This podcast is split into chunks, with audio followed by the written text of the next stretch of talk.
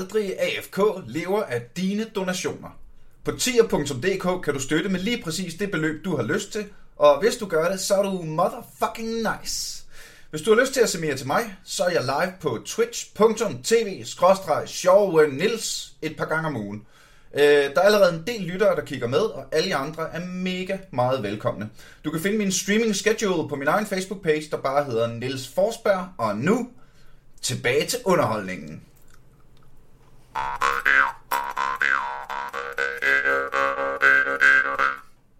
Øh, hvad hedder det? Øh, smækker jeg lige øh, en intro på, og vores sang på outroen.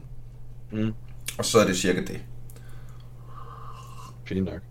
Jeg har to er gange, er jeg har to gange i øh, vores øh, snart 130 afsnits øh, lange liv måtte ind, og, måtte ind og redigere noget. Ja. Jeg tror, jeg har nævnt det i podcasten før, men det var en sjov historie. Den ene gang, det var, øh, jeg skal nok lade være med at sige hvem, for det er ikke pointen. Vi havde en komiker inde, Ja. som øh, efter, øh, hvad hedder det, øh, som efter optagelsen sagde, ej, ved du hvad, den der kommentar om en sæt anden komiker, den var sgu egentlig lidt uncalled for. Jeg sagde det bare som en joke, men jeg kan godt høre, at det lød egentlig ikke, det var egentlig ikke fedt sagt. Okay. Og den var vi inde og klippe ud. Ah, Og så, øh, og så var der Søren Dyr, der sagde noget racistisk. ham, har jeg, ham har jeg det okay med at nævne, fordi Søren Dyr. Men var, var du sådan reagerende, eller? Ja, der var jeg lige. Okay. Okay. Men ellers så, øh, altså det er, det er hvis, hvis gæsten specifikt beder om det. Ja. Øhm, men jeg er jo ikke, altså jeg er jo, jeg er jo en teknikspasser. Mm, ah, sådan der. Jamen det er jeg, altså hvis du... Altså, men ikke, ikke i forhold til, hvor slemt det kan være. Altså, Nej, det er rigtigt nok, men altså det, det øh, og jeg kunne måske også godt lige have sat mig ind i det og gøre nogle ting. Jeg har forresten trykket på knappen allerede, vi er i gang. Øhm, men det er dejligt. Hvad hedder det? Øh, ja, øh, men, men jeg, jeg, jeg, har, jeg tror bare, jeg har lavet den sådan cost-benefit op i hovedet, der siger, det jeg kan gøre ved lyden, kontra, altså input versus output, ikke? Ja, helt sikkert.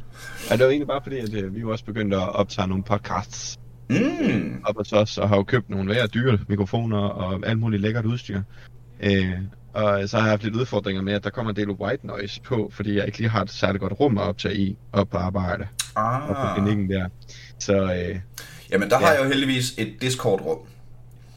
Ja, Discord-rum, de kan selv. Velkommen til Aldrig FK, en podcast om gaming, hvor jeg i dag har... Altså, det, det er nærmest ikke usæd... Nu siger jeg usædvanligt godt selskab her, i, men det er, jo ikke, det er jo ikke så usædvanligt, at jeg har dig igennem. Nej. Rigtig hjertelig velkommen, Morten Saxtorff. Tak. Psykolog, e-sports, personlighed og generelt flot fyr. Uh, dejligt at vide. You know it. Um, vi skal snakke League of Legends i dag. Yes. Og vi skal snakke øh, øh, om, om... Altså, jeg tænker, vi tager udgangspunkt i League of Legends, og så, Mm. øh, så, så kunne det være spændende at øh, brede, det lidt, brede det lidt mere ud, Mm-hmm. øh, når vi sådan kommer, kommer ind i the nitty-gritty lige så stille og roligt. Ikke? Mm. Øh, du spiller også League of Legends, Ja, det gør jeg. og du er psykolog. Det er. Så øh, det er lige præcis der, jeg rigtig, rigtig gerne vil snakke med det her om. Vi skal snakke om Void Boys video. Yes. Og, øhm, Og hvad er dem, det der, nu, den handler om? Ja, lige præcis. Ikke? Dem, der spiller League of Legends, ved øh, højst ved muligvis, hvad det er, vi snakker om. Øh, til dem, der ikke gør, så kan vi måske starte med at sige, at Voidboy er en, en League of Legends personlighed. Han har været med i, i de 10 år, der har været League of Legends. Øh, mm. Var han pro engang? Ja, ja, han har spillet på Pro Teams, og så er han streamer, sådan mest af alt. Ja, og content creator og League of Ja. Legends personlighed, ikke? Så bliver han Jo. øh, hævet med og sådan noget. Han lavede en video på mm. YouTube, for den, den blev uploadet den 5. maj.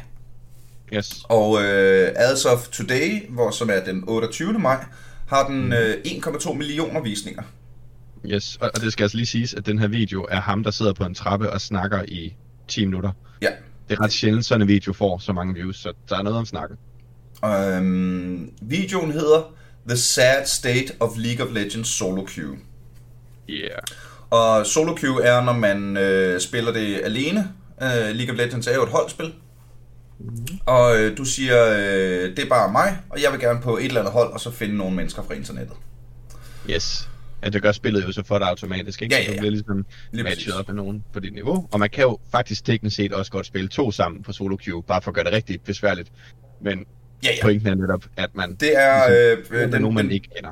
point, pointen i det her koncept, det er, du, du spiller sammen med mennesker på internettet, og det er ranked. Yes. Det Ikke? vil altså Altså, sige, at det det går er- ud over dine score. Ja. Øh, det er, øh, hvad skal man sige, det er, det er the real deal. Så kan man spille normals, hvor du, hvor folk generelt øh, tager lidt mere løst på, på Mhm. alvorligheden, hvilket der helt sikkert skal være plads til, men det her det er altså ranked. Og Voiboy siger om, at med hans 10 år med League of Legends, Mm.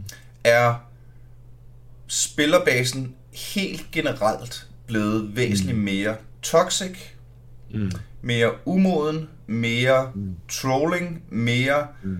Altså øh, helt generelt sådan al, Alt alle det de ja altså alle de ting man kan gøre for at aktivt ødelægge andre menneskers oplevelse. Præcis. Så vi snakker altså ikke det der med, at man bare har et dårligt spil selv, og måske, øh, du ved, øh, skriver, åh, oh, jeg er også alle sammen lort og sådan noget. Vi snakker mere også generelt det der med, hvor man aktivt går ind og for eksempel slår sig selv ihjel igen og igen og igen i spillet, for at gøre det andet hold stærkere, så ens eget hold taber. I ren frustration. Ja.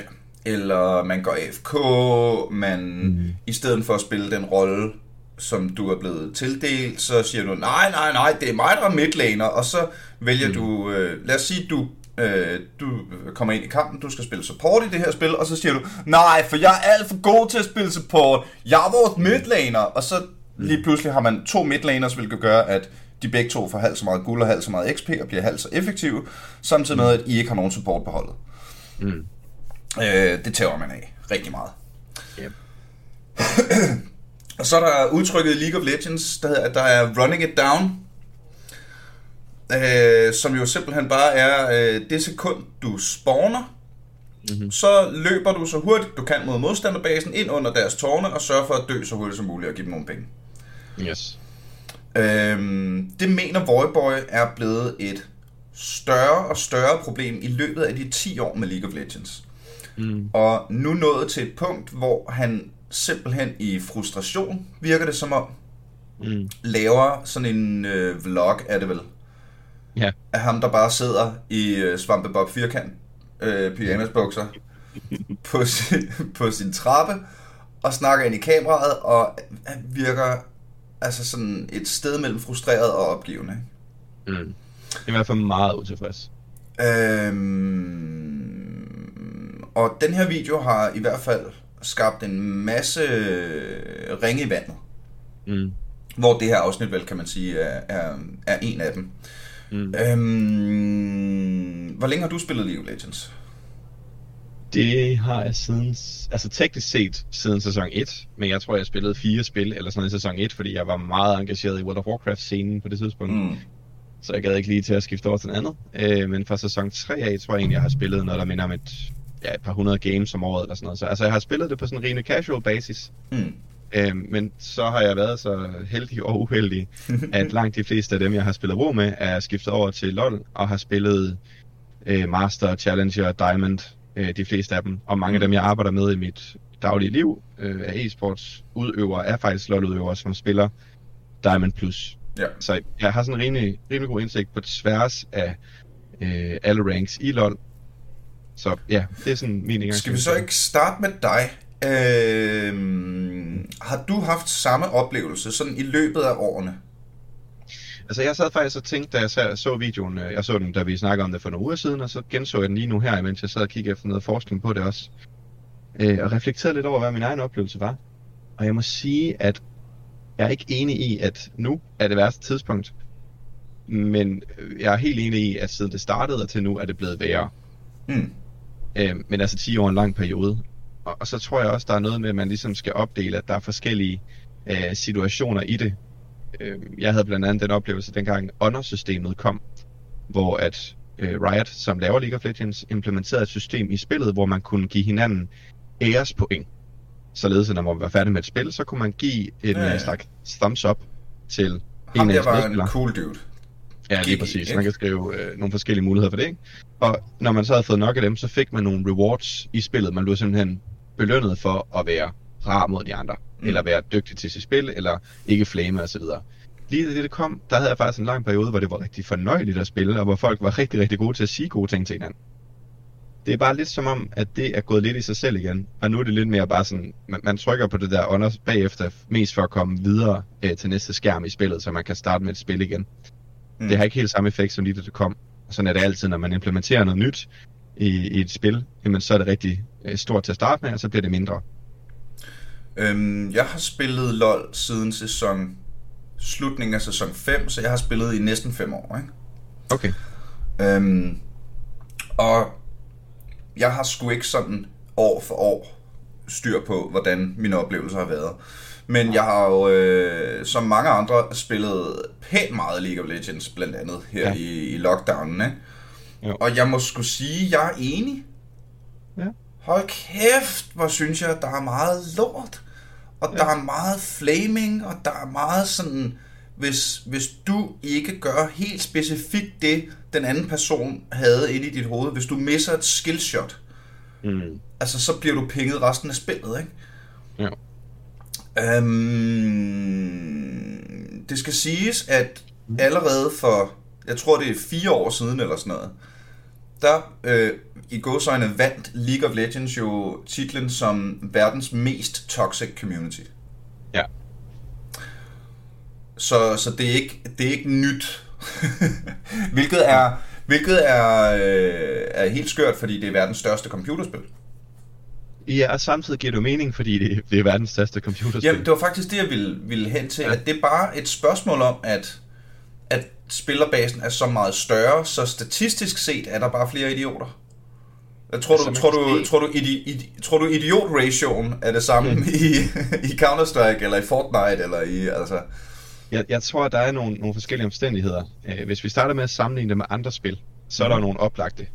For eksempel, så kan man sige, på e-sportscenen er det jo LoL og Counter-Strike, der dominerer. Men det er to meget forskellige spil. Mm.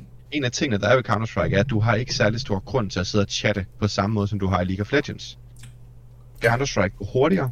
Øhm, chatfunktionen bliver primært bare brugt til at skrive GG, eller skrive for dig, eller et eller andet, men det er ikke de her længere øh, udvekslinger. Nej, der er ikke, der er ikke sådan, spil spillet forts... Jeg, jeg skulle lige til at sige, spillet fortsætter ikke, sætter ikke, mens du er død. Det gør det. Øh, hvad hedder ja. det? Men i League of Legends er der bare indlagte, du ved, du løber tilbage til lane fra yes. basen. Jamen, så har du lige 20 sekunder, Netop. hvor du ikke kunne skrive, jeg knipper din mor. Ja, hvilket er en, en ganske glimrende kommentar. Okay. Øhm, men lige præcis, der er forskel på de spil. Og, og det kan man så sige, selve gameplayet betyder noget for, hvor meget mulighed der er for at trolle mm. i de spil.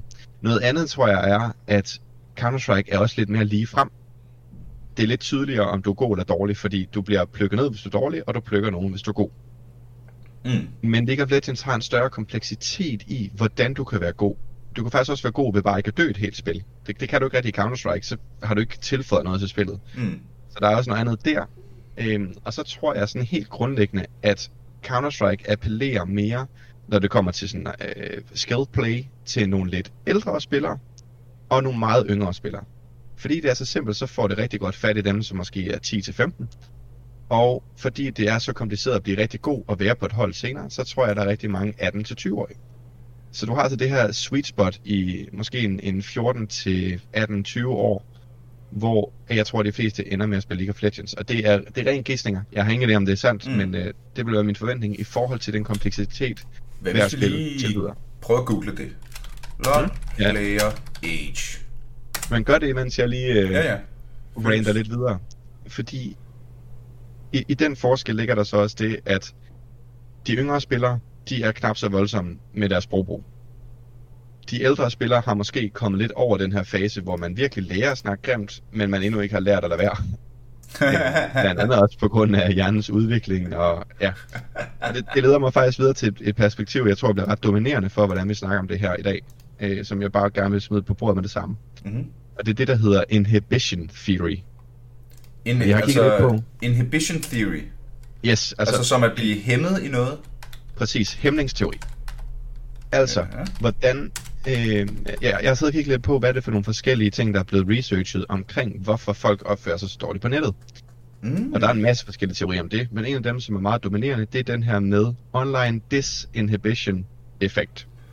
som betyder, at når du er online, så har du fjernet de sociale afstraffelsesmekanismer, der er, hvis du er offline. Altså hvis du sidder med nogen i et rum, så kan du ikke bare kalde det nogle røvhuller, uden der er en konsekvens. Mm. Men det kan du online. Ja. Og den her effekt er selvfølgelig altså, meget mere kompleks end det, men den grundlæggende, man skal tænke, det er, man er ikke i stand til at holde sig selv tilbage, fordi der er ikke nogen grund til det. Altså du har ikke nogen afstraffelse ved at være et røvhul, og for den sags skyld heller ikke ved at være åben og ærlig omkring din situation. For det er den samme effekt, der også gør, at der er mange, der deler deres personlige liv online. Det er ikke den samme respons, man får. Du får ikke en anden person, som sidder og ser akavet ud, fordi du fortæller om, om øh, din forældres skilsmisse eller et Mm. eller andet. Man har altså ikke den her hæmningseffekt, fordi du ikke har en direkte respons på det, du siger. Og øh, det, det tror jeg for det første er meget, meget rigtigt. Øh, hvis jeg skal piggyback videre på den, så Mhm. øh, prøvede Riot jo, som du sagde rigtigt her for nogle år siden, at indføre det her honor-system. Mm. Ikke? Hvor, hvor øh, der er også et, øh, et ban-system, når, øh, når hvad hedder det, kampen er slut, så kan du reporte en spiller og sige, ham her var racistisk, eller ham her var øh, ham her valgte Yasuo, så han skal naturligvis banes. alle, de her, alle de her ting, som bare, bare skulle fucking forbydes, ikke? Mm. Hvad hedder det? Øhm, og jeg er jo sådan en... Jeg er meget, meget bevidst om sociale mekanismer. Ja. Øh, og jeg kan godt lide at vinde. Derfor kan jeg godt lide, når alle folk på mit hold har det nice. Ja. Og, Og hvorfor, hvorfor sætter du de, to, de to ting sammen? Hvorfor linker du det, at folk har det nice med, at de vinder mere? Jamen det er fordi, det er mit... Øh, det er for det første mit indtryk, at morale og vibes på et hold påvirker performance. Mhm. Men endnu mere øh, påvirker det min oplevelse af spillet. Mhm. Jeg hygger mig mere, når der ikke er... Øh, hvad hedder det... øh, Ja, når der ikke er flaming i chat. Ja, Ikke? det giver meget god mening, ikke? Øhm, så, øh, hvad hedder det... Øhm, øh, der, er der er jo ligesom de her to mekanismer, som Riot, dem der laver League of Legends, har, har sat i spil for at forsøge at øh, facilitere et bedre mil- spilmiljø. Og det er ban-systemet, og det er øh, honor-systemet. Mm. Noget af det, Voiboy øh, nævner, er, at jamen, folk bliver jo ikke banet. Mm. Han kan sidde og streame med 10.000 viewers. Ja. Og så er der nogen, der finder ud af, hey, Voiboy er i mit spil. Øh, hvad hedder det? Øh, der, der sidder 10.000 viewers, og så kan de for eksempel stream snipe, som er, at så, så åbner de Twitch og ser, at han er live, og så kan de sidde og se, hvor han løber hen på kortet, hvad for nogle items han køber, hvad alle hans venner laver og alt sådan noget, ikke? Ja. Øh, han siger, at han oplever, at øh, folk med vilje ødelægger spillet for at trolle. Mm. Og når man kan, og så siger han, og derudover så er jeg jo rimelig high rating, der er ikke så mange mennesker, så jeg løber ind i de samme mennesker igen og igen. Mm. Så det virker lidt som om, at når, der, når du for det første ikke bliver hæmmet, du bliver ikke inhibited mm. i, at, øh, i at være toxic, og du samtidig ikke bliver straffet for det, Mm. så er der jo ikke noget, der holder dig tilbage længere, medmindre du er en, der ligesom mig bedst kan lide at være flink. Ja. Det er præcis. Samtidig med, at det, at man bedst kan lide at være flink, er også båret af personlig udvikling, det er båret af kulturelle øh, omstændigheder, det er båret af din opvækst, det er båret af din genetik for den sags skyld. Altså så, så i, for at vende tilbage til det her med, at der er rigtig, rigtig mange spillere i LoL, fordi der er 200 millioner spillere, så er der også en masse brødne kar imellem, ligesom der er et hvilket som helst samfund. Mm. Man skal jo huske, det svarer til Danmark 20 gange. Så mange mennesker spiller det her spil. Så der er mange brødne kar imellem. Og når man for eksempel tænker på dem, som, som laver de her øh, hvad kan man sige, øh, udfordringer til sådan en som Roy Boy, når han sidder og streamer, jamen der skal jo bare én spiller til. Ja. Og så har han påvirket ja, en masse spil. Ikke? Ja. Og der er Øhm. nogen, der, der synes, det er sjovt. Altså, de går online, og så kigger de på, hvordan kan jeg sørge for at pisse de andre mest muligt af. Og det bliver faktisk næsten sådan en hel, øhm, man kalder det social cognitive theory, når man snakker om det her med, hvorfor er det, at vi gør ting. Øhm, og, og noget af det, de får tilbage, det er en social reaktion. Det svarer lidt til, når et barn går hen bare og sparker sin onkel over skinnebenet. Det Det er jo ikke fordi barnet er voldeligt, fordi de synes, det er bare mega sjovt. Det er det, fordi så får de den opmærksomhed, som de hungrer efter. Mm. Medmindre de har nogle fejl i hjernen og bare er voldelige. Men sådan grundlæggende, ikke? Ja. Og det er egentlig det samme øh, effekt, der, der ligesom er her, at, at man søger efter opmærksomhed som troll. Øhm, eller man gør det, fordi man synes, det er sjovt, eller fordi man har et mindre værtskompleks. Øhm, der er endda nogen, der gør det, fordi de synes, de er social justice warriors, ikke? At sådan, oh, ham her, han streamer og tjener penge på LoL, det skal han ikke have lov til. Nu vil jeg ødelægge hans karriere, for han har for 10 år siden sagt et eller andet grimt. Ja. Der er mange forskellige indgangsvinkler til det, men det grundlæggende er, at det er en eller anden hien efter at betyde noget. Øhm, så der er både... det er jo i virkeligheden ret mange faktorer, der til sammen... Ikke, altså det, det giver jo mening, når man sidder med oplevelsen, hvorfor er det her så fucking toxic? Når man så begynder at grave i det, okay, jamen det, det er derfor, det giver faktisk god mening. øhm, yeah. Hvad hedder det? Øh, at det en... Altså, jeg, jeg sad og kiggede på, øhm, på YouTube-kommentarerne. Ja. Øhm, der var en, jeg faldt over, som jeg synes var ret fed. If you think about it, League is the only place where this stuff happens. Imagine playing a basketball game in your local park, and a pro or retired pro shows up. Nobody in their right mind would play poorly, everyone would try to impress the pro. Why is it in League when a superstar shows up on your team, you're like, oh man, I got LeBron on my team, time to suck so hard he loses this game of basketball? Mm. Ja, og man kan sige, altså svaret på det spørgsmål, der ligger i det, hvorfor gør vi det? Jamen, det er for det første, som vi har snakket om allerede, hyperkomplekst. Mm. Det kan man ikke bare sige. Ja. Men, men det er faktisk også øh, ret interessant, hvad er det for en identitet af menneske, der gør det? Fordi jeg tænker, du og jeg vil måske gå fuldstændig amok i, hvordan kan vi bevise over for, for den her professionelle spiller, at vi er i hvert fald bare værd at skulle spille på hans hold, ikke? Mm. Eller sådan i hvert fald. Fordi så friender han mig, og så finder de alle sammen ud af, hvor dygtig jeg er, og så bliver jeg professionel og hænger ud med bjergsen, ikke? Jo, og det der, vi er nogle, øh, sådan nogle social pleasers, ikke? Så, øh, så sådan er vi. Men, men der er jo mange andre mennesker, som har andre indgangsvinkler til det. Øh, og, og vi kunne næsten prøve faktisk, øh, og det er jo selvfølgelig totalt uvidenskabeligt at gøre, men i gang imellem skal man også lige gå til det på en lidt mere kvalitativ måde her. Øh, lad os prøve at tegne et billede af, hvad er det for en type menneske, som lokker på for at trolle? Og er det situationelt bestemt? Altså er det noget, der sker, fordi situationen giver anledning til det? Eller er det noget, der sker, øh, fordi nogen har planlagt det?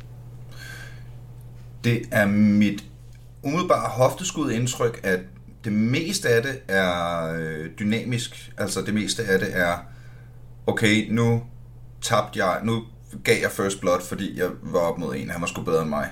Jeg blev mm. Og så i stedet for bare æde den og sige, okay, han er bedre end mig, så kan det godt være, at jeg skal købe lidt defensive items, og måske spille lidt forsigtigt, tabe lidt farm. Prøv bare holde mig i live, gøre mit bedste, ikke? Mm. At så er det nemmere at bare sige, nej, nah, øh, hvad hedder det, øh, altså, at, Nå, det gider jeg ikke. Så går jeg FK. Mm. Ja, det, det er virkelig, det, det er næsten den, jeg ser mest. Det er ja. nogen, der taber tidligt, ja. og så går jeg FK.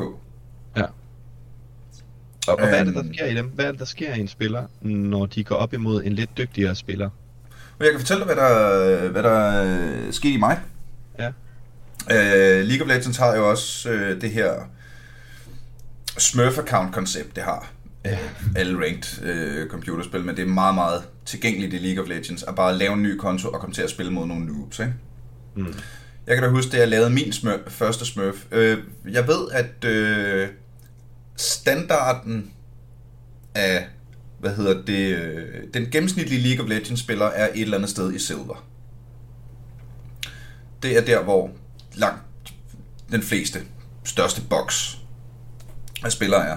Men det betyder også, at den gennemsnitlige smurf er faktisk silver. Mm-hmm. Hvilket betyder, at det er noget med, at, øh, at nogen, der måske... Altså, det der var med mig, det var... Øh, jeg lavede den, fordi, øh, du ved, man ser på YouTube... Ah, og alle, øh, altså, alle YouTubere smurfer. Mm-hmm. Ja. Det er en ting, fordi så kan de vise, hvor dygtige de er.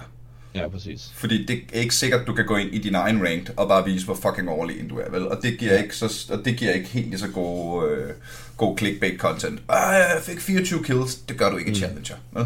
Mm-hmm. Øhm, hvor kommer jeg fra? Hvad, hvad sker der med dig, når du spiller Jo, der skete det med mig, at øh, jeg tænkte, at det kunne også være sjovt, og øh, hvis jeg nu er fuld en gang imellem, så øh, er jeg jo dårlig. Mm. Øh, hvad hedder det? Jeg tror, den startede, fordi jeg havde en ka- kammerat, der startede, så jeg ville gerne kunne spille med ham, uden at han nødvendigvis røg mod folk, der havde spillet lige så længe som mig. Og så endte jeg med at bruge den til, når jeg var fuld. Ja, Øh, men der... Det, det, jeg glemte at regne ud ved at lave en Smurf-account, Mm. det er, at jeg er ikke den eneste, der har fået ideen at lave en Smurf-account. Mm-hmm. Så de første tre spil, ja, så er jeg mod nogen, der sidder i spillet for første gang, og så myrder jeg dem og får 24 kills. Og i næste spil, så har spillet regnet ud, åh, oh, det er sgu nok en smurf det her, han fik 24 kills, og så bliver jeg sat op mod andre smurfs. Mm. Og det, det, er, det er noget med forventningen, Mm. ikke? At hvis du går ind i et spil med indstillingen, jeg er bedre end alle andre, mand. Nu er jeg på bespadre, jeg smadrer dem alle sammen. Og den så bliver knækket. Jeg tror generelt, der er noget i, når folks forventningsafstemning ikke stemmer overens med virkeligheden, at det skaber frustration. Mm. Og så tror jeg, at mange reagerer på det ved at sige, øh, det er også min, det er også min junkers skyld, han øh, ganker mig aldrig, eller øh, ikke? Altså, Ja. Jeg, jeg tror, øh, der, der er sådan nogle forskellige grader af det. Man kan sige, hvis nu man spiller et spil, hvor at, øh, man for eksempel har en ADC, der bare går 0-11-0, mm, altså ikke har deltaget i nogen som helst andre øh, situationer end sine egne, og har tabt alle sine egne situationer, Ja. eller sin egen kamp, ikke? Jamen så bliver man frustreret, fordi det er næsten umuligt at vinde spil, når man har en, der er så meget dødvægt. Men at gå derfra, og så til at begynde at flame vedkommende, og kalde dem alle mulige navne, og synes, de er det værste i verden, og specielt sige, at nu må vi hellere rapportere den her spiller for at være så dårlig. Der, der er en forskel, ikke? Fordi mm. igen, lad os trække det ind på basketbanen. Hvis nu der er en, der bare er herre dårlig på basketballbanen, og man spiller et venskabeligt spil, så er det jo meget sjældent, at folk begynder at fortælle ham, hvor dårlig han er, og bare skille ham ud og skubbe ham ud af banen, ikke? ja. Med mindre, at vi kigger på børnehaven. Hvis vi kigger på børnehaven, hvis vi kigger på folkeskolen i de tidlige klasser, hvis nogen er helt vildt dårlige, så kan de godt blive skubbet af, af fodboldbanen. Og der kommer vi til, igen tilbage til det her med, jo yngre man er, jo mindre har man lært at holde sin adfærd tilbage i forhold til de sociale normer. Og det er lidt det samme, der sker i League of Legends her. Jamen, man holder ikke sin adfærd tilbage til sociale normer, fordi der er ikke nogen sociale normer. Der er ikke en generel tilgang til, sådan her burde man opføre sig i League of Legends, som er generelt godkendt. Og jeg vil faktisk, altså, jeg synes tit, jeg hører, at folk siger, det er, som man siger, uh, it's Rito, blame Rito, som er en dum måde at sige Riot mm. på. Øhm, og det synes jeg faktisk ikke er fair, fordi Riot gik allerede fra første gang, de udgav spillet, ud med et system, hvor man havde det her tribunal, hvor man kunne bande folk, hvis de opførte sig grimt. Mm. Samtidig med det, så er der noget, der hedder Summoners Codex, tror jeg nok. Noget af det, du i hvert fald. Ja. Hvor at de beder en om at læse nogle retningslinjer igennem for, hvordan man opfører sig ordentligt, hvordan man øh, undgår at være en ubehøvlet spiller. Så der er faktisk forsøgt at gøre noget ved det. Så kan man så diskutere, om det skulle være sådan, at man faktisk skulle igennem lille test, før man fik lov til at spille. Men vi skal bare huske, at Riot skal jo samtidig tjene deres penge. Så hvis de laver sådan et goody two shoes spil, så er der også rigtig mange spillere, der ikke vil spille det. Og så var de nok bare gået over til et andet alternativ. Ja. Så vi er i det her krydsfelt, hvor ja, der er 200 millioner spillere, de driver en kæmpe stor økonomi for Riot, som gør, at de kan lave et enormt gennemarbejdet spil, muligvis det mest gennemarbejdede spil i historien. Men de kan heller ikke bare se den hvilken implikation op, for ligesom at stoppe folk i den her adfærd, fordi så kan de miste en masse brugere. Men Så- det man, det man så kun Ja. gør, det er jo, nu, nu er vi lidt ude i sådan noget pisken eller gulleroden, ikke? Mm. Og som en, der jagter gulleroden, som er honor-systemet, ikke? Det er, du kan få en lille, hvad hedder det, øh, du kan få en lille, øh, en lille hat på din, øh, hvad hedder det, din, dit ikon, øh, inde i øh, user interfacen på League of Legends, fordi så nu har du været, øh, nu har du været god til honor, ikke? Mm. Du har været øh, honorable, du har været flink, du har gjort det, du kunne for at øh, gøre alt det her, ikke? Så ved du hvad, nu har jeg faktisk, jeg har åbnet League of Legends her. Jeg skal nok lade være med at spille, men jeg har lige fået en honor level 3 over. Det vil sige, jeg er altså nået level 3 ud af 5 øh, fem levels i at være øh, certificeret flink. Ja, lige præcis. Certificeret flink, det er et fedt udtryk. Og den kunne jeg godt tænke mig lige at åbne her Mm. live, og den, jeg klikker på knappen nu. Dejligt. Hvad får man ud af at være en flink før League of Legends? To key fragments Mm. og 150 blue essence. Ja. Hvilket er en kæmpe joke.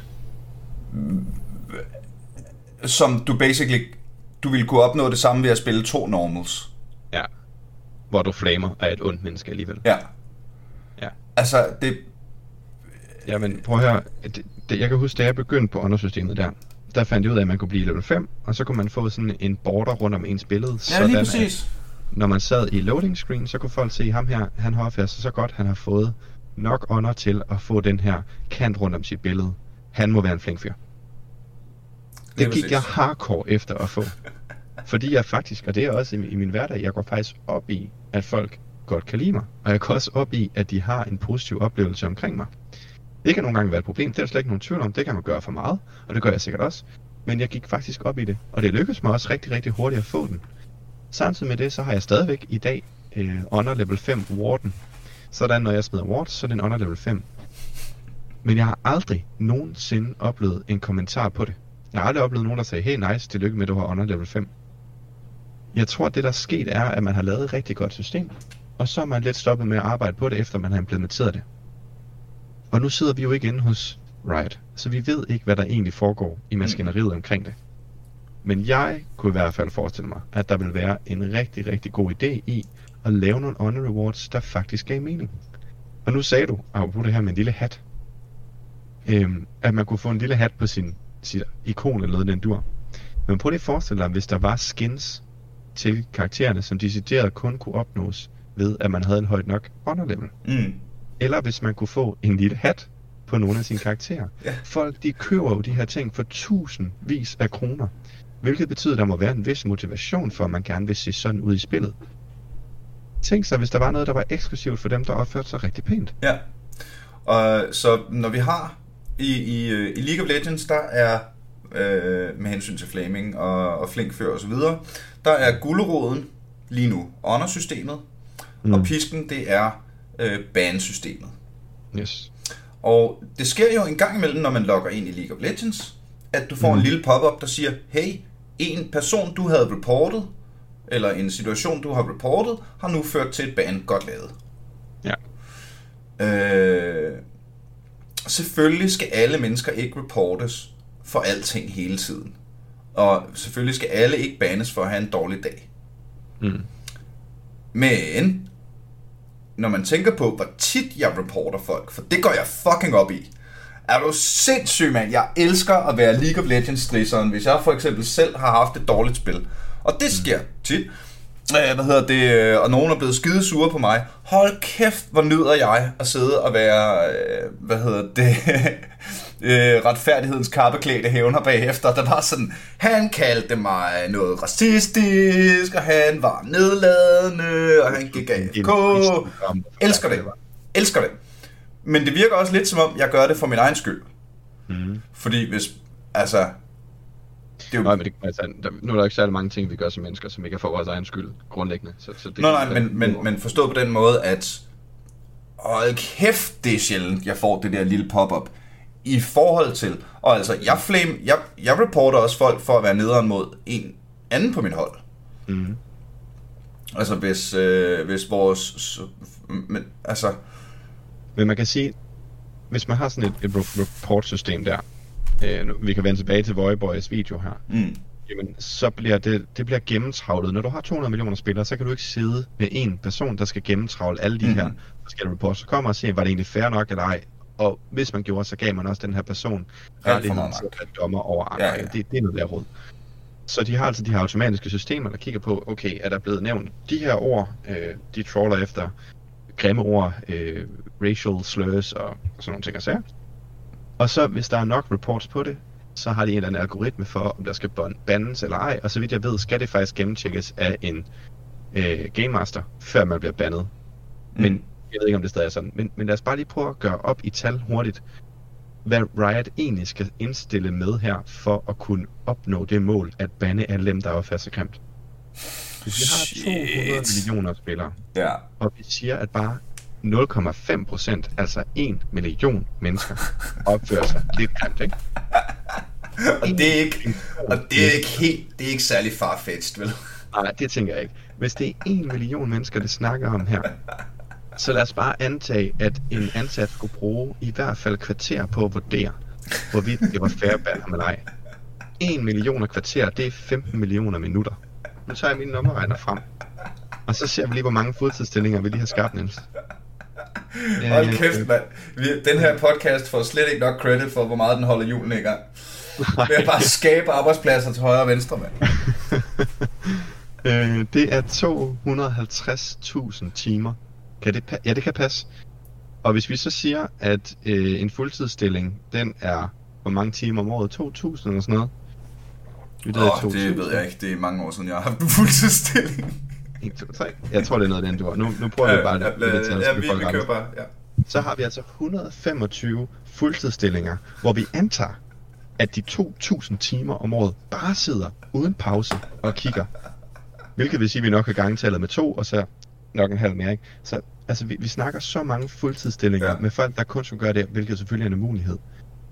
At bare lønnen i det vil være, jamen, enorm. Ja. Så, så man, kan ikke, man kan ikke gøre det der. Man kan ikke lave et system, som er så bulletproof, at det fanger alle. Hvilket betyder, at vi ikke kan afstraffe os ud af det. Ja. Ja. Og det er faktisk en pointe, som går igen i al menneskelig adfærd. Når folk er blevet øh, voksne eller semi-voksne, det vil sige, når de er blevet teenager plus, så virker afstraffelse generelt faktisk ret dårligt Mm. på adfærdsforandring. Det man vil i stedet for, det er, at man vil oplyse, og så vil man motivere, altså give gode ting, når der sker noget godt, og lade være med at motivere dårlig adfærd. Og så vil man så vidt som muligt også se, om man kan lave en slags social kodex for, hvordan opfører man sig, som kan efterleves af dem, der deltager. Mm.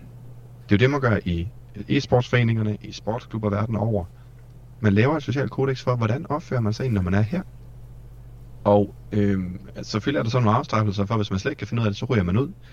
Men de mennesker, der ryger ud af sådan noget, det er jo også dem, som ender med at begå kriminalitet ofte.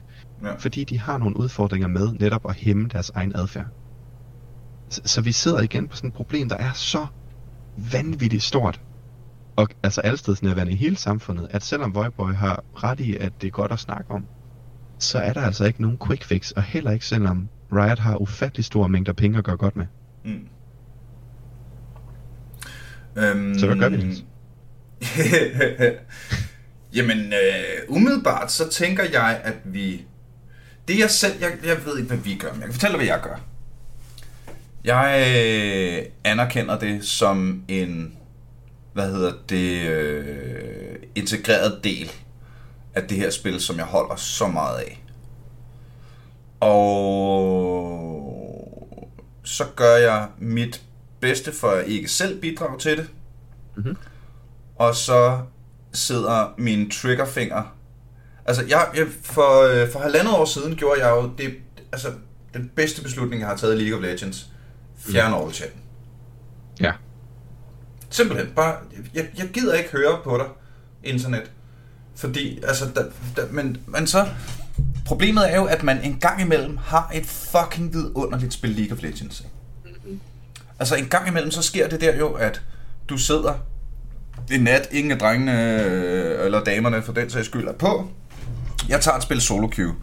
Mm. Og så ender du bare med et hold, der er flinke og øh, skriver grineren ting i chatten, og måske er de dygtige, måske er de ikke. Men der er bare sådan en vibe af, hey dreng, nu gør vi lige det her, ikke? Det bliver pisfedt. Åh, øh, døde du derhen? Ah, kom igen. Ikke? Ved du hvad, øh, hey, hvis vi lige øh, kom, kom alle sammen, så render vi ned og tager dragen sammen. Ikke? Solidaritet. Ikke? Øh, og modstanderholdet, hvis, øh, hvad hedder det, øh, altså en gang imellem sker det jo endda, at der er, at der er hygge-chat på tværs af holdene. Hvor en fra det andet hold skriver et eller andet grineren, eller et eller andet dumt ordspil, eller sådan noget, ikke? og folk skriver haha lol i chatten. Og, så, altså, en, og øh, når spillet så er slut, så uanset hvem der har vundet, så skriver alle GG well played. Ikke? De spil findes jo. Men de er bare så ja. sindssygt sjældne, at, at jeg, jeg kom frem til den der, jamen, det... Jeg, jeg, jeg gider ikke. Nej. Jeg, jeg gider simpelthen ikke, jeg gider ikke engang rulle terningen for, om de her mennesker er flinke. Fordi det samme sekund, jeg oplever, at nogle af dem ikke er flinke, så ødelægger det min oplevelse langt mere. Mm. Nu er jeg, så jeg, så jeg fjernet chatten. Ja. Nu har jeg den igen, fordi jeg er begyndt at spille solo queue, jeg er begyndt at spille ranked, fordi jeg er begyndt mm. at spille med nogle mennesker, som er meget, meget dygtigere end mig, så jeg skal til at ranke op, sådan, så jeg kan få lov at være med. Mm-hmm. Og en gang imellem er det jo meget fedt at kunne chatte. Mm-hmm. Og kunne skrive, hey guys, hey guys, gonna, gonna push top and rotate for Drake. Det er jo meget fint, at lige, for, ja. at lige lade holdet vide, ikke? Jo.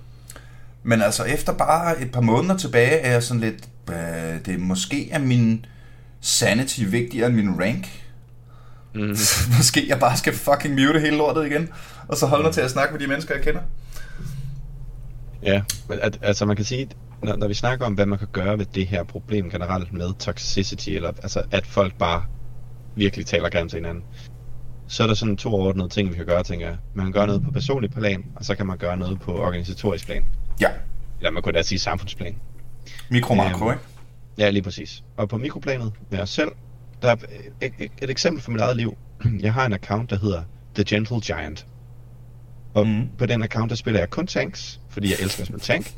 Og så har jeg øh, forsøgt i hvert fald, og det lykkes ikke altid, for jeg får et temmelig ildert temperament, når jeg spiller competitive, men øh, at være rar. Og jeg er så heldig, at jeg spiller en del sammen med min ret vidunderlige kæreste. Mm. Når jeg siger ret vidunderlig, så er jeg mega vidunderlig. Nej, hun er øh, Hun er dejlig. Og, øh, og hun er enormt god til at opføre sig rigtig, rigtig pænt i de her spil. Så, så vi har prøvet faktisk, at, altså når folk kommer med de her negative kommentarer, fordi vi er faktisk ikke særlig gode til spillet, så vi laver tit nogle fejl, så skriver vi sgu bare, øh, det er sgu ked af, øh, undskyld for den fejl, vi, vi prøver lige at gøre det bedre, eller ah, ja, vi bliver godt nok presset, kan vi få et gank hernede? Og det kørte vi faktisk med en god, ret lang periode. Det vil jeg gerne gøre igen. Problemet ved det er, den mængde mental energi, det koster, at skulle gøre det, imens man spiller et ret krævende spil oveni. Ja. Det er faktisk ret meget, så vi kan kun spille tre spil, så er vi temmelig udmattet. Og det er måske også meget gode grænser at have, at man ikke bare bliver ved med at spille spil.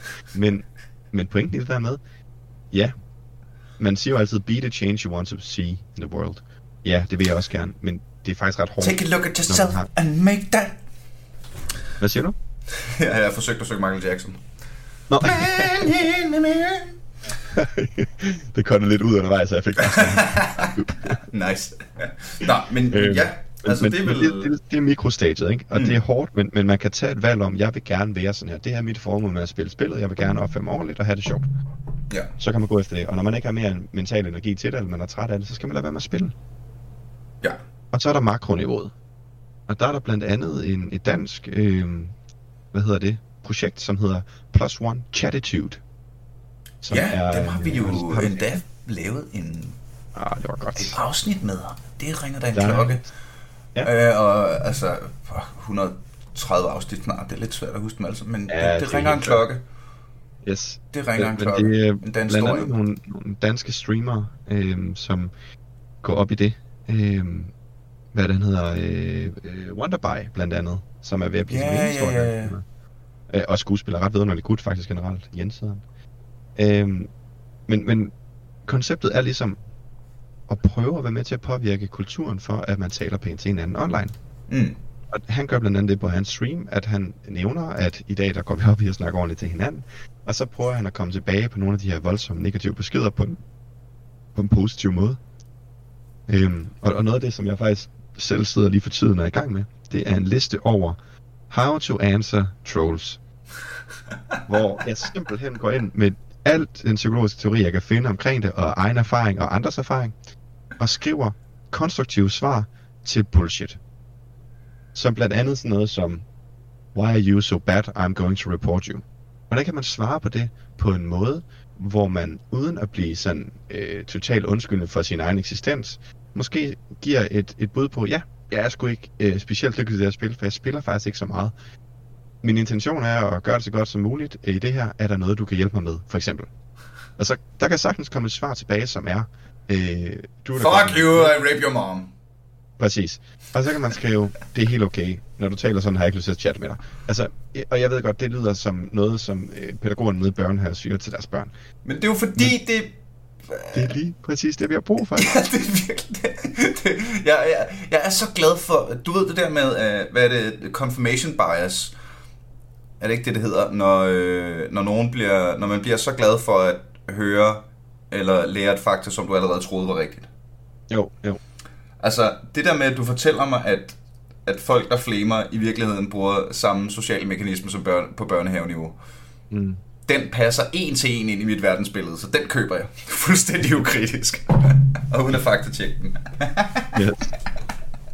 Ved du hvad, jeg, lad, lad os faktisk lige prøve at vende tilbage til det, vi snakkede om med at lave hvad er det for en identitet, der sidder og flamer så voldsomt på nettet, eller går ind og, ødelægger et spil med vilje? Det, det vil jeg gerne, men jeg vil gerne høre mere om, øh, øh, jeg har ikke lyst til at afbryde din rant om, øh, no. om konstruktive svar til trolls.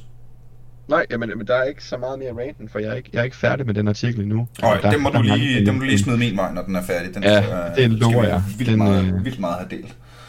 Det kunne øhm. være rigtig sjovt at, at se, hvad folk siger til den også. Mm. Øhm, men, men, men pointen i det er jo, at man ligesom prøver at anerkende, at der sidder altså et menneske her, som er temmelig frustreret.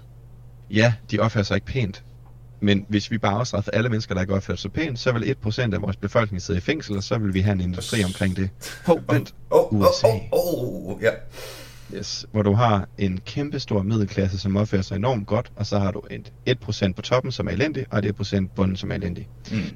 Men det er kun dem, vi ser om, ikke? Nå, ja. men det er i hvert fald hvor end det er, så har du nogle identiteter, der sidder og gør det, og hvad er det for nogle mennesker, der gør det? Altså man kan sige, hvis nu man lige har haft en virkelig god middag med sin familie, man er måske øh, en ung far, der er 25 og har på børn på 3 og 5, og nu er børnene lagt i seng, og øh, man har lige hygget med, med, med middagen der, og så går man ind, og så tager man lige et par spil LOL for lige at wind off efter dagen, ikke? Mm. Så sitter du der altså ikke ned og begynder at skrive, hvor fucked up folk er. Men det, det gør du bare ikke. Mm. Og, og hvis du gør, så er det fordi, du har et eller andet sadistisk i dig, du skal have ud, og så kan du ringe til mig, så skal jeg nok tage et par timer med dig som psykolog, fordi så har du et problem, ikke? Men hvem er det så, det er? Altså, det er mennesker, der er frustreret allerede. Ja, præcis. Som har en frustration udefra, øhm, som lader det gå ud over spillet. Og, og nu snakker jeg ikke om dem, der bare lige skriver noget grimt. Det er der masser af mennesker, der gør, uden at ødelægge et spil. Men nu snakker jeg dem, som sådan virkelig går op i bare at ødelægge det helt max. Mm. Og der, der tror jeg bare, at hvis man kan huske, at det er nok fordi, der er noget, der frustrerer dem enormt meget, men uden at begynde at, at flame dem for, at det er sådan, deres liv måske er, eller bare den dag har været, så tror jeg måske, det er lidt nemmere at bære over med sådan en kommentar. Fordi vi ved jo godt, det ikke er sandt. Jeg ved da godt, du ikke har knippet min mor. ja. Så, så det er jo ikke fordi, at jeg er bange for, at det er sandt, at jeg bliver nervøs over det, eller ubehageligt tilpas over det. Det er jo mere fordi, at det taler ind i et eller andet billede om, det går ikke så godt i vores spil, og nu gør vi det bare endnu værre ved at sidde og bitche helt vildt, ikke? Ja. Så måske kan der faktisk være noget positivt at hente i at tænke, hvad nu hvis vedkommende bare har en virkelig, virkelig dårlig dag? Kan jeg bare mute den ene spiller? Eller øh, skal jeg svare ham tilbage på en måde? Eller skal jeg, øh, ja, hvordan vil jeg egentlig gerne opføre mig? I forhold til det her. Ja, ja, ja. Jeg tror, at vi kunne gøre en stor tjeneste ved at spørge selv om, før vi ender situationen. Altså, jeg har sådan en, øh, sådan en helt på ryggraden, der hedder, hver gang nogen skriver, og det er uanset hvilken position jeg spiller, uanset hvad der der foregår, hver gang nogen begynder at flame, så øh, skriver jeg tilbage, have you tried flaming me? That usually helps, spørgsmålstegn. Og jeg gider ikke engang høre svaret. For så mute. Ja.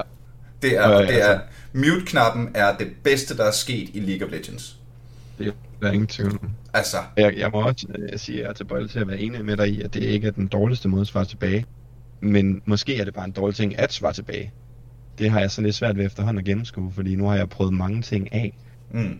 Jeg, har også, jeg har også prøvet, øh, nu har jeg spillet ret meget med nogle rimelig hardcore gutter, og derfor har jeg et okay fornemmelse af, hvordan sådan makrospillet skal være. Jeg er ikke så god til det der med, med det mekaniske spillet og sådan noget. Jeg er ikke særlig hurtig, mm. spiller ikke så meget.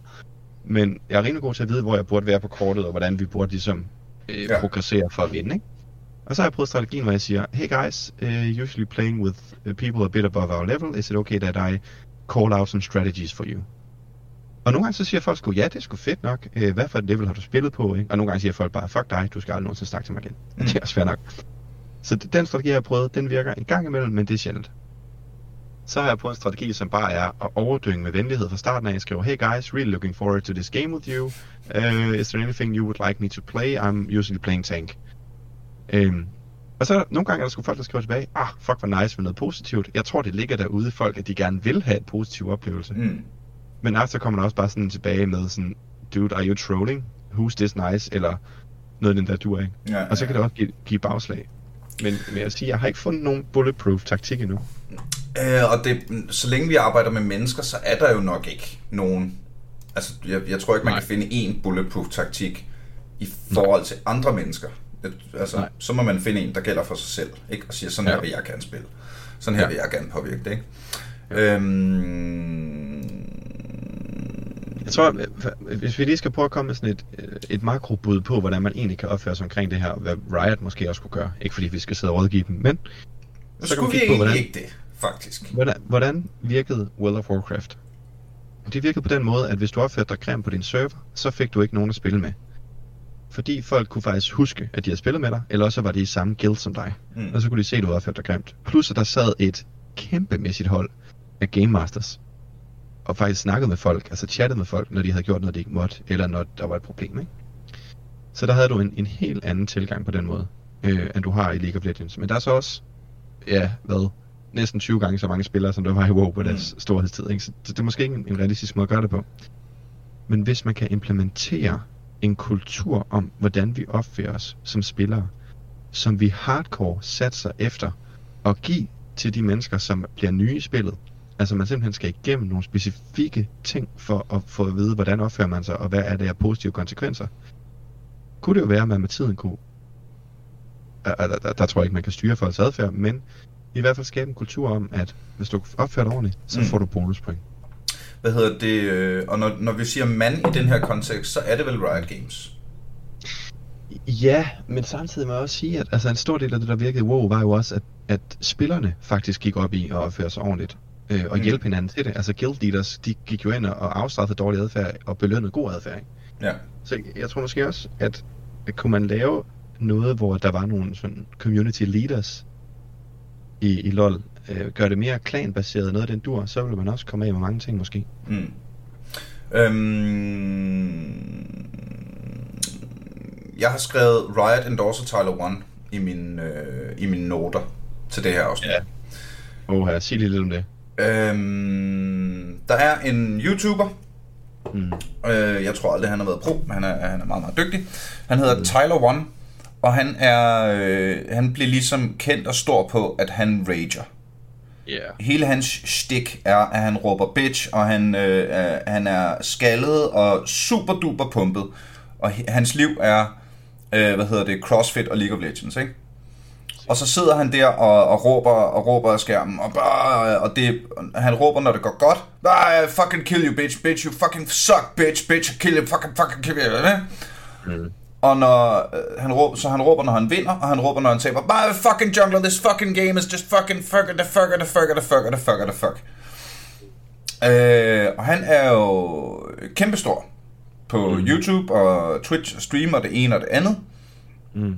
Øh, og der øh, Riot har flere gange valgt at inkludere ham i turneringer og bruge ham som kommentator, at øh, hvad hedder det, øh, at sådan generelt gøre ting for at sige, hey, ham her er en stor ting, ikke? Øhm, så når selvfølgelig kan Riot ikke tage ansvar for deres alle deres spilleres adfærd. Selvfølgelig kan de ikke det.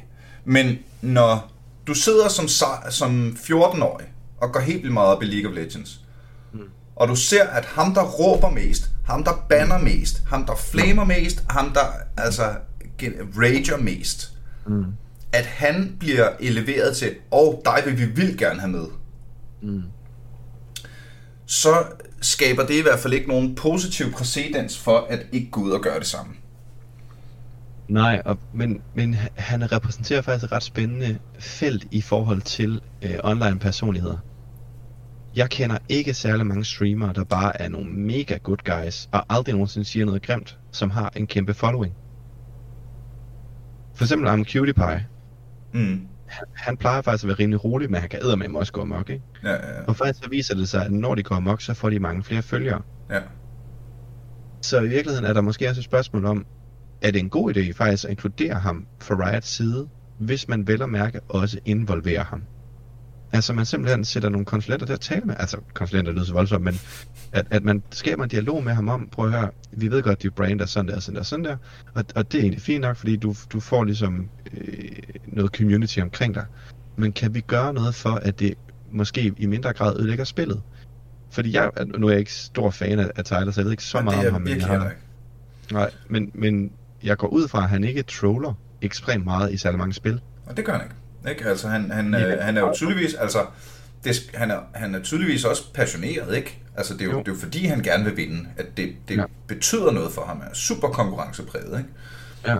Og spørgsmålet er, om man kunne udnytte det på en positiv måde, fordi det, det der altid bliver så vigtigt, det er, at man ikke underkender, at man bliver nødt til at se, hvor folk går hen, før man kan påvirke dem. Mm. Man kan ikke lave sådan en, en candyfloss-verden, hvor at alle skal deltage, for det gør de Nej. ikke. Men hvis man kan finde ud af, hvor de deltager, og så påvirke dem derfra på en positiv måde, uden at fjerne det, der også gør, at de synes, det er sjovt. Ikke? Altså fordi en 14-årig, der får muligheden for at se Bjørksen, som sidder og er super sød og rar, eller se Tyler, som virkelig leverer noget, der får dem deres eget PCK, ikke? jamen så ser man der, dem, der får ens PCK. Mm. Det svarer det til de der randers øh, i USA, som snakker om aktiemarkedet. Du kan have en super, super stiff gut, der sidder og fortæller tallene, som ingen gider at høre på. Eller så kan du have en, der rander fucking hårdt om det og siger nogle vildt, vildt voldsomme ting. Og det ser folk hellere på. Fordi det aktiverer deres nervesystemer. De, de synes, det er sjovt. Det, det er spændende. Så hvis man, hvis man virkelig skal gå til det, så skal man måske gå de steder hen, hvor folk går. Og så prøve derfra at tale med dem, der er de her influencers. Ja. Om hvordan de kan gøre det på en positiv måde. Øh, der er en vinkel, jeg simpelthen er nødt til at nå at prøve at åbne. Mm. Øh, fordi jeg kan ikke lade være med, mens jeg sad og så videoen og tænkte over det. Er det et spørgsmål om, er, er spillerbasen blevet værre, eller er Voiboy blevet ældre? Jeg har faktisk jeg har skrevet her, øh, er det fordi han er butthurt, eller er det fordi han er blevet gammel? Jamen Så jeg- ja, og, og, og grunden til, at jeg siger det, er, at jeg har den samme debat, indvendige debat i mit hoved, mm. på Roskilde Festival. Ah, Fordi jeg er kommet på Roskilde siden år 2000, mm-hmm. og 14 gange siden har jeg været på Roskilde. Ikke? shit, godt gået. Og jeg kan sagtens se, at jeg er blevet ældre. Mm. Altså, i dag er jeg en af dem, der bliver sure, når en 16-årig pisser på mit telt, mens jeg prøver at sove. Hvor da jeg var 16, der var jeg en af dem, der synes det var sjovt at pisse på et telt, mens andre prøvede at sove. Mm. Men jeg synes også, der er sket en, en kulturforandring på Roskilde Festival. I mm. at folk virker mere og mere interesseret i at lave deres egen fest med sig selv, i stedet for at lave en fest sammen med nogle fremmede og møde dem. Ej, hvad, Alle de der- Jeg kommenterer med det samme. Svenskerfælderne og alt Ja. det der med, at, øh, at folk bliver taklet tilfældigt, Ja. fordi de går forbi en lejr med en hat på, og så har dem inde i lejren lige besluttet sig for, at den næste, der går forbi med en hat, han skal have en lammer. Ja. Øhm, mobilanlæggene Ja. virker som om, at da jeg begyndte at komme på Roskilde, der var det sådan noget, hey nabolejr, har I en guitar? Fedt, kom her. Om, og vi Mm. giver en bajer. Hvad, lån mig den der, jeg kan spille Wonderwall, ikke? Og så fik Mm. man fisse. 90'erne var en fantastisk tid. Men, hvad hedder det? Men det virker også som om, at i dag er lejrene meget mere interesserede i at konkurrere med lejren ved siden af, om hvem der kan spille deres playliste højst. Mm. Øhm, Lad- og nu må lad du gerne komme til. Fordi jeg er helt enig. Jeg er helt enig i, at, at der er en udvikling det der, som jeg tror i høj grad kommer af. Og, og nu, nu med far for at sige, okay boomer, så tror jeg ikke, at den generation, som har været forældre til den første digitale generation, som jo er vores generationer, øh, har været særlig gode til at sætte sig ind i, hvad er det, der foregår i det her online-univers. Mm. Og derfor har de ikke, ligesom de har kunnet i sportsklubberne, i spejderlejrene, whatever man har gået til før der var internettet.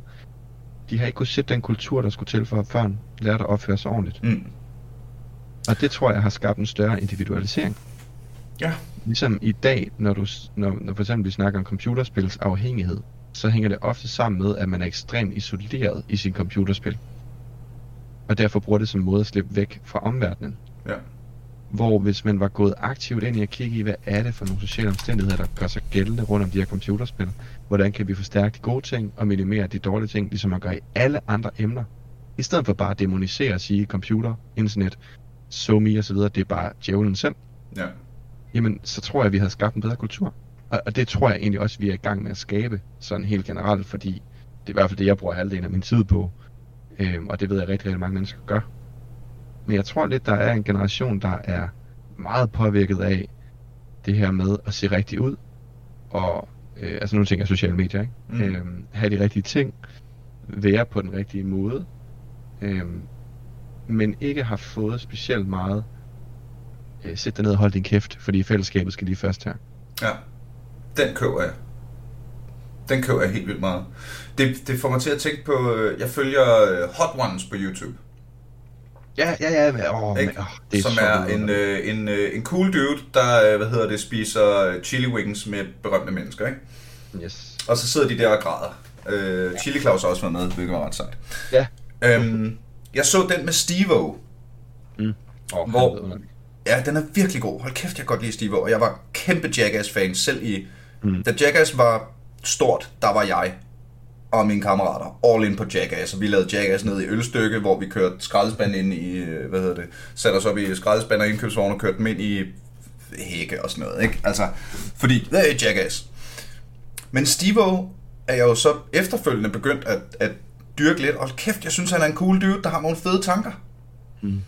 Og en af de ting, han blev spurgt om, øh, hvad hedder det, øh, hvad er, i dag er der tusindvis af prank, øh, prank øh, ting på YouTube og så videre. Det, det var jer, der ligesom startede hele den der ting.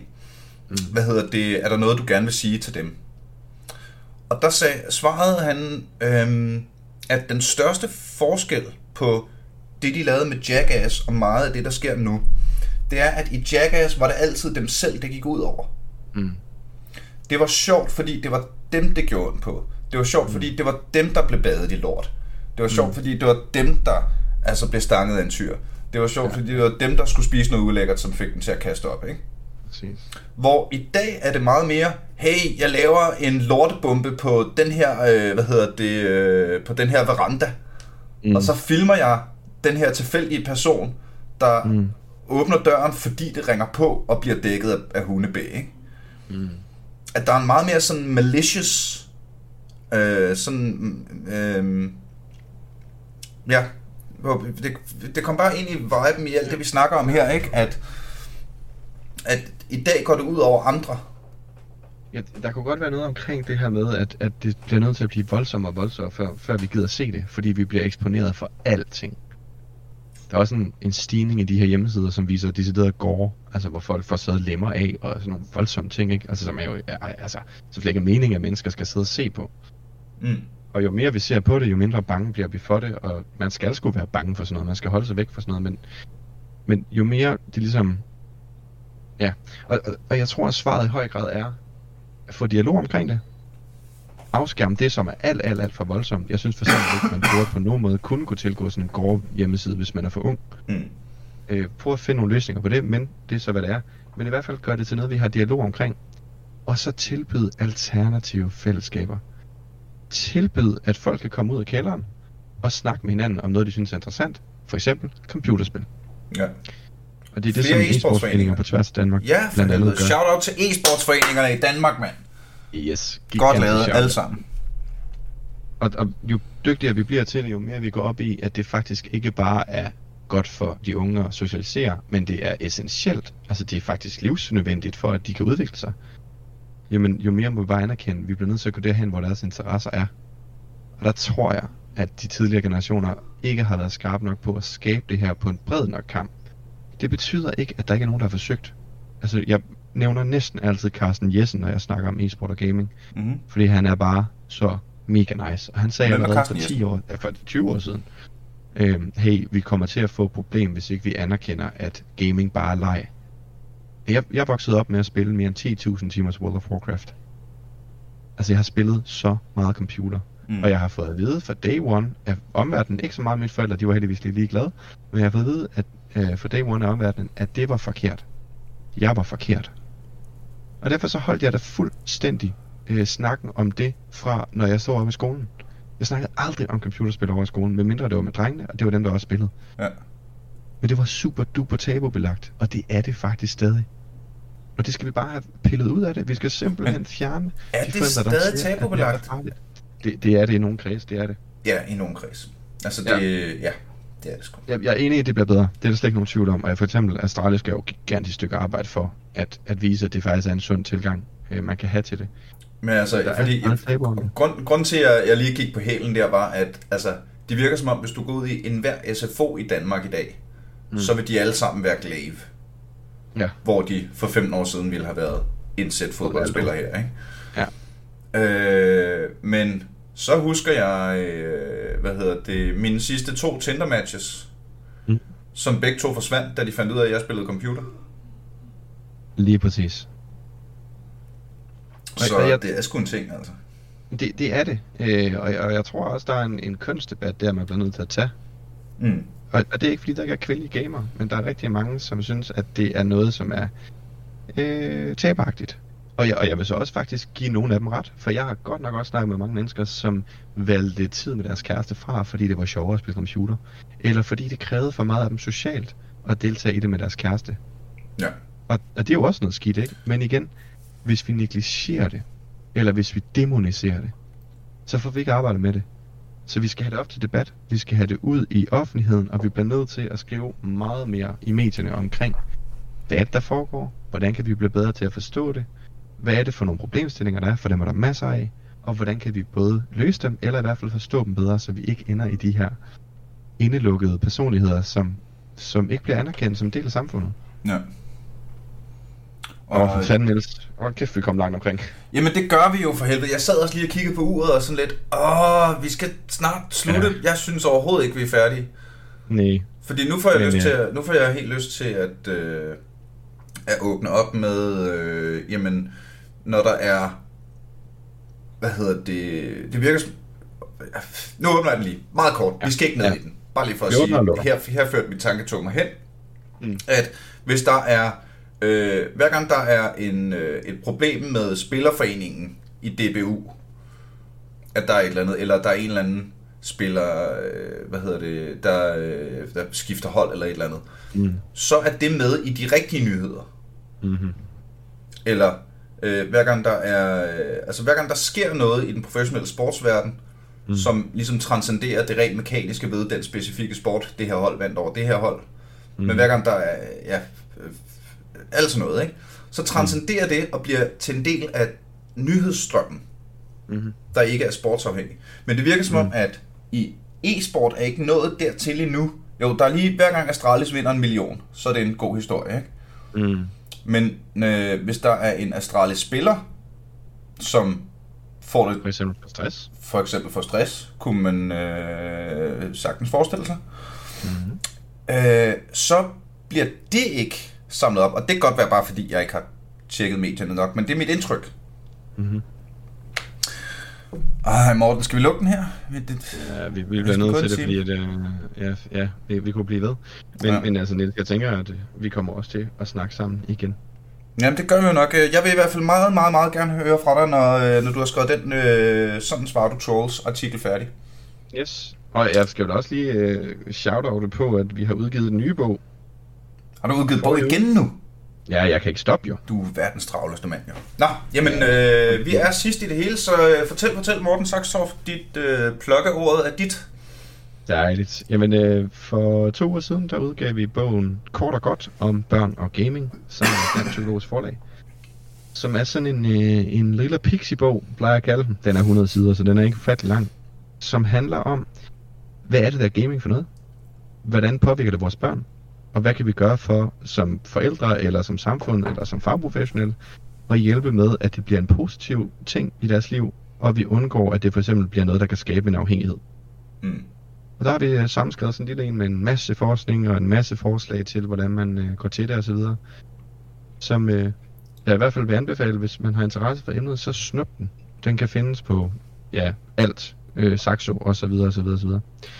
Hvad med, man, øh, var der også noget med en podcast?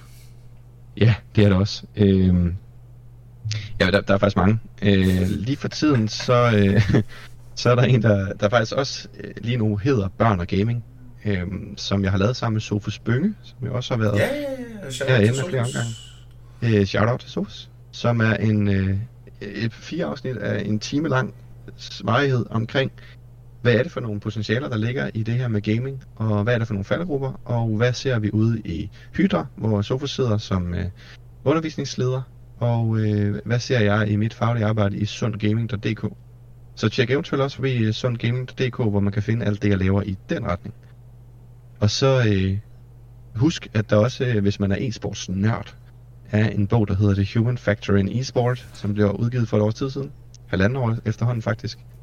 Øhm, som jeg også skrev sammen med min dejlige chef Trine.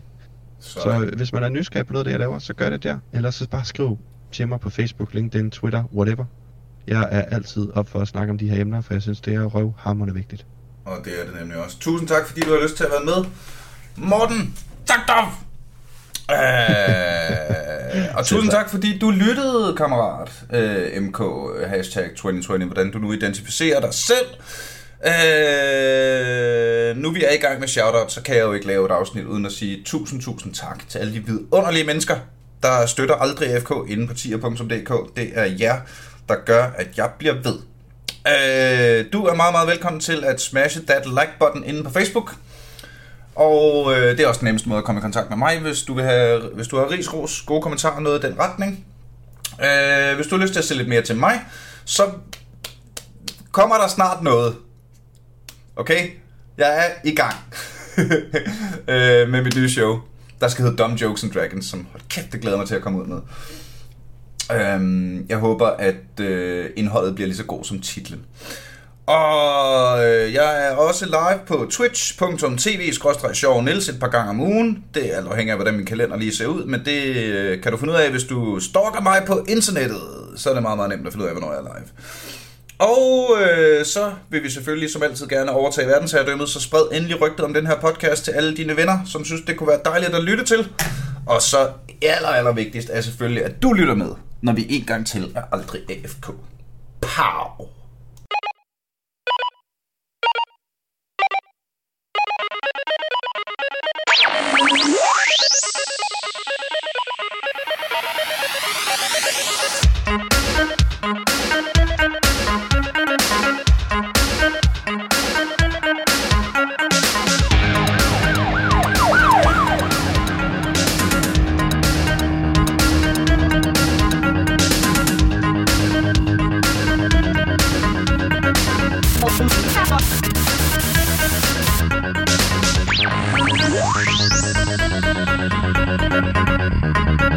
我心情大好。